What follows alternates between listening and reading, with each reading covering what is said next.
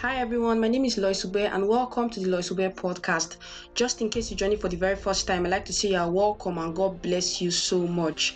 If you've not subscribed to the devotional alerts, you can do that by heading over to the website www.loisube.com, subscribe to the newsletter. Once you do that, you will receive the devotional every day in your mail on Sunday, I was privileged, or yeah, I was privileged to have a conversation, more like a discussion with some group of people, teenagers and young adults. And the host asked me to talk on the little things that matter, um, small beginnings. When I saw the topic, I was like, I was, I was kind of scared, but I was like, God, just have to help me do this because it was my first time doing something like that. But I didn't know how to go about it. But I just had the Holy Spirit, and it came true for me. And one of the scriptures I used to talk to them was Job 8 verse 7 that says though thy beginning was small, yet thy latter end should greatly increase. And the Holy Spirit began to show me that it doesn't mean because the Bible says though thy beginning was small doesn't mean that you should have small goals. Though thy beginning was small doesn't mean small goals. It doesn't mean small visions. It doesn't mean small purpose. It doesn't mean small destiny. It just means that you start where you are. That means things do not necessarily have to be figured out in quotes before you begin to do what God has called you to do. Don't forget, He said He will hold your hand and He will not leave you nor forsake you. Yeah.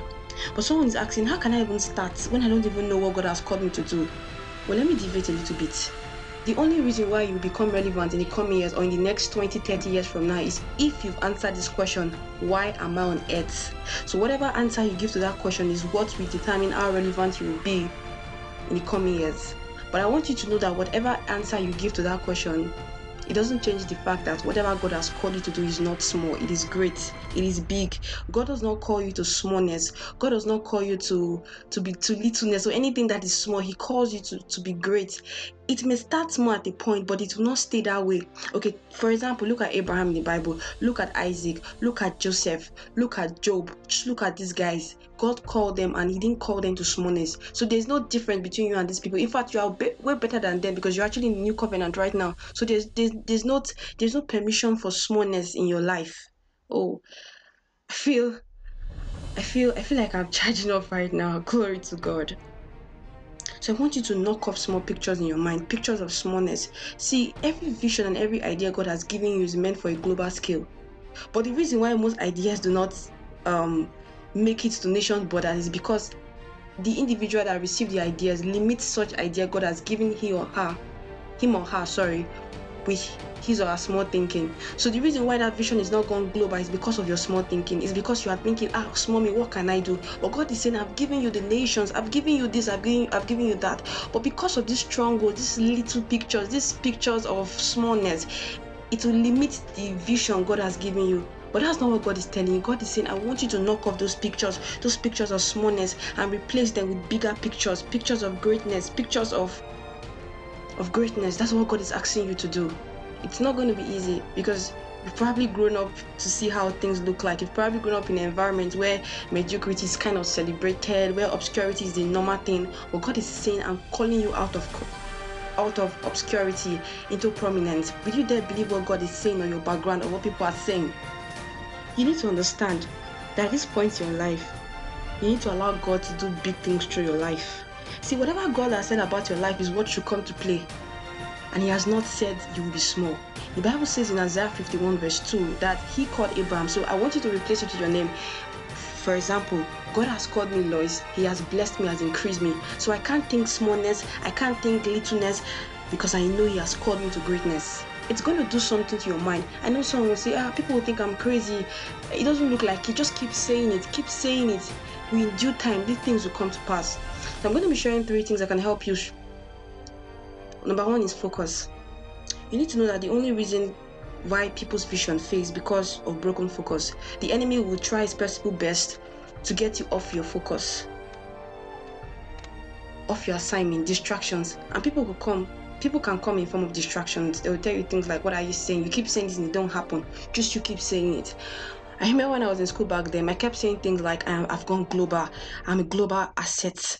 Yes, I'm the voice. I'm a voice to my generation. I'm the answer generations before I've been praying for. I pasted it in my wall in my room. And when people came to see my room, they'll be like, wow, are you crazy? wow, this, this thing looks so big, but I didn't matter what they said to me. It, did, it didn't matter what they said to me because the truth is that every great person at some point will be controversial. If you want people to be happy with you every time, please be selling ice cream or eating or be selling jollof.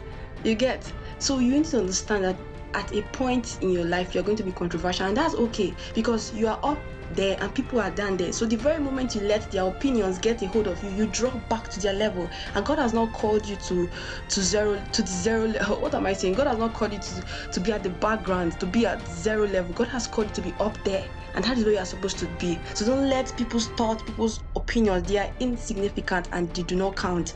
Secondly your associations. Not everybody can communicate your big dreams. Not everybody can communicate your big visions. You have to have people around you who will think big, who have big goals that will inspire inspire you to be everything God has called you to be. You can't share your visions with everybody because there are people who will kill that vision, telling you things like, "Man, you can't do this thing. You can't. No, you can't. You can't. You, you can't afford to hang out with people who, who do not know where they are going going to.